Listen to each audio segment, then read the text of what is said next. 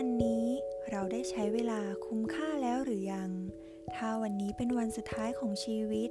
ตอนนี้คุณยังอยากจะทำสิ่งที่กำลังทำอยู่หรือเปล่า สตีฟ จ็อบได้กล่าวไว้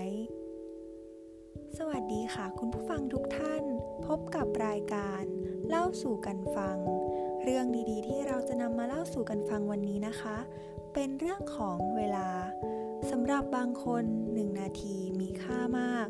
แล้วคุณล่ะคะ คิดว่าหนึ่งนาทีมีค่ามากพอสำหรับคุณไหม ถ้ายังไม่รู้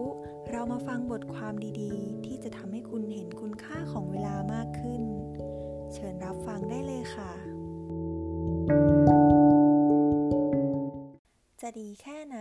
หากมีธนาคารแห่งหนึ่ง โอนเงินเข้าบัญชีของเพื่อนๆ เป็นจำนวนเงิน 86,400 บาทให้ในทุกๆวัน โดยมีข้อแม้ว่า หากใช้เงินไม่หมดภายในวันนั้น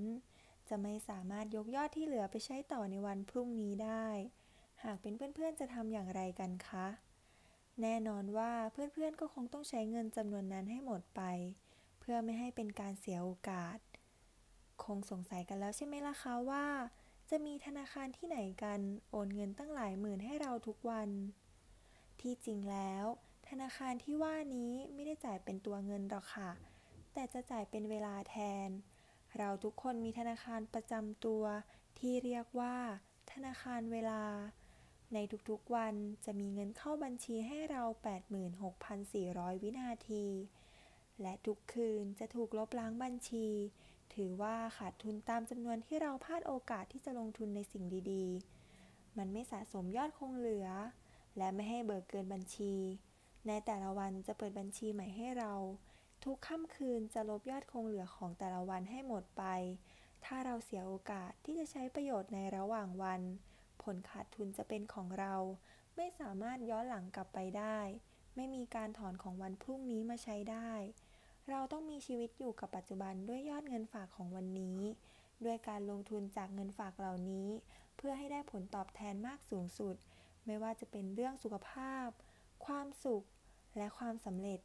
นาฬิกากำลังเดินอยู่ตลอดเวลา เราจงทำวันนี้ให้ดีที่สุด จะรู้ถึงคุณค่าของเวลาหนึ่งปี ให้ไปถามนักเรียนที่สอบตกต้องซ้ำชั้น จะรู้ถึงคุณค่าของเวลาหนึ่งเดือน ให้ไปถามคุณแม่ที่คลอดลูกก่อนกำหนด จะรู้ถึงคุณค่าของเวลาหนึ่งสัปดาห์ ให้ไปถามนักเขียนหนังสือพิมพ์รายสัปดาห์ จะรู้ถึงคุณค่าของเวลาหนึ่งชั่วโมง ให้ไปถามคนรักที่กำลังรอคอยตามนัดหมาย จะรู้ถึงคุณค่าของเวลาหนึ่งนาที ให้ไปถามคนที่เพิ่งพลาดขบวนรถไฟ จะรู้ถึงคุณค่าของเวลาเสี้ยววินาทีให้ไปถามคนที่เพิ่งรอดหวุดหวิดจากอุบัติเหตุ จบไปแล้วนะคะสำหรับบทความดีๆ ที่จะทำให้ทุกคนเห็นคุณค่าของเวลามากขึ้น แต่ยังไม่จบเพียงเท่านี้นะคะ เพราะเรามีคำถามเล็กๆ น้อยๆ ชวนคิดตามค่ะ เงิน 86,400 บาทที่ทุกคนมี ถ้ามีคนขโมยเงินคุณไป 10 บาท คุณจะโมโหแล้วทิ้งเงินที่เหลืออีก 86,390 บาท เพื่อไปตามหาเงิน 10 บาทนั้นไหม ก็คงไม่ ทุกวันนี้คุณมีเวลา1วัน 86,400 วินาที ถ้าใครทำให้คุณหงุดหงิดอารมณ์เสีย เพียงแค่ 10 วินาที คุณอย่าเพิ่งทิ้ง 86,390 วินาทีที่เหลือไปกับความทุกข์ อย่าเปลืองและเสียเวลากับสิ่งเล็กๆ น้อยๆ เพราะว่าชีวิตคุณยิ่งใหญ่กว่านั้นค่ะ คิดแต่เรื่องดีๆ สิ่งดีๆ ก็จะมีแต่สิ่งดีๆ เข้ามาในชีวิตของเรานะคะ ขอยกตัวอย่างรายการหนึ่งที่ได้ไปสัมภาษณ์ผู้ป่วยจำนวนหนึ่ง ที่มีเวลาชีวิตเหลืออยู่ไม่มากนัก เนื่องจากอาการป่วยที่เขาเป็น โดยได้ถามพวกเขาว่า คุณเสียใจกับอะไรที่สุดในชีวิตที่ผ่านมานี้ ซึ่งคำตอบส่วนใหญ่ กลับต้องทำให้ผู้ถ่ายทำรายการ รวมถึงโปรดิวเซอร์ต้องประหลาดใจ เพราะคนส่วนใหญ่คิดว่าคำตอบที่จะได้กลับมาเป็นแนวที่ว่า เสียใจกับสิ่งที่ได้ทำไปในเรื่องนั้น เรื่องนี้ แต่กลายเป็นว่าคำตอบที่ได้คือ ผู้ป่วยแทบทั้งหมดจะตอบว่า เสียใจในสิ่งที่ยังไม่ได้ทำมากกว่า ส่วนอีกรายการหนึ่งที่พี่วิลลี่แมคอินทอช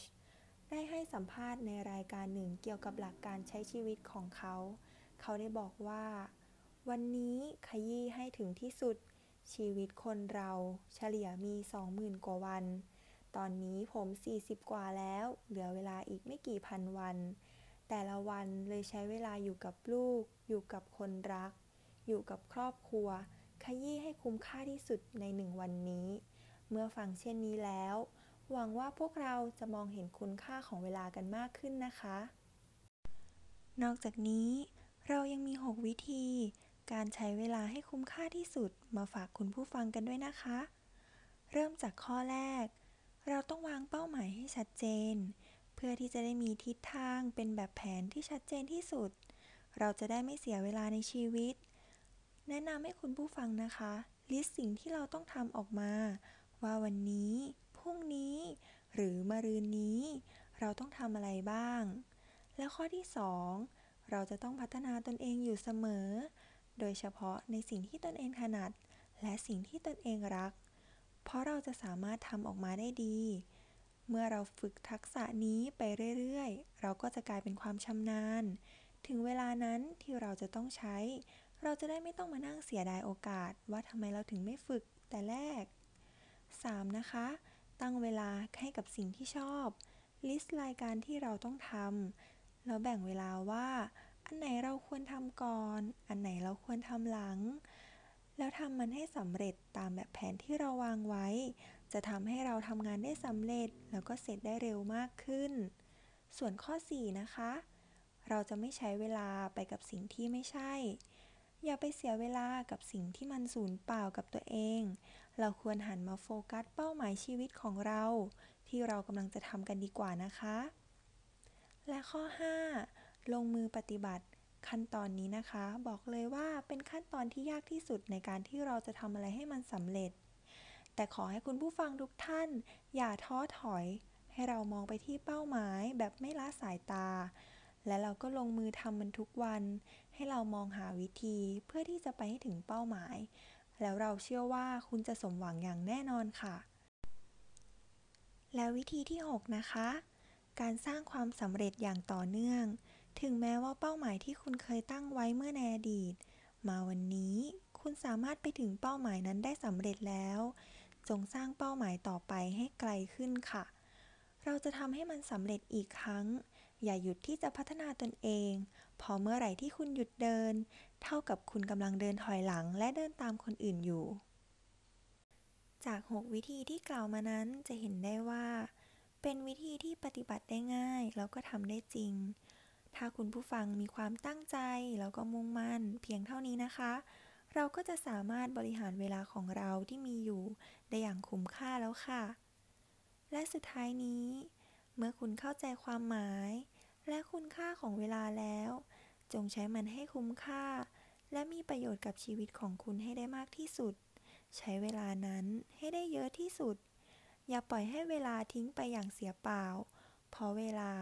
คือทรัพยากรที่มีอยู่อย่างจำกัด ซึ่งมีจำกัดมากกว่าเงินทองของเรา เราสามารถหาเงินเพิ่มเมื่อไหร่ก็ได้ แต่เวลาเราไม่สามารถหาเพิ่มได้ คุณไม่สามารถเดินไปที่ร้านขายของแล้วบอกว่า ขอซื้อเวลาเพิ่มหน่อยค่ะ ไม่ว่าจะเป็นเวลาของเมื่อวาน หรือเป็นเวลาของอนาคต เราจงทำวันนี้ให้ดีที่สุด อย่าคิดว่าคุณยังมีเวลาเหลืออีกเยอะ คนที่คิดแบบนี้คือคนที่กำลังประมาทในการใช้ชีวิต เลิกใช้เวลาทิ้งเล่นไปวันๆได้แล้ว และหันกลับมาใช้ให้มันคุ้มค่า ในตอนที่เรายังมีโอกาสใช้มันอยู่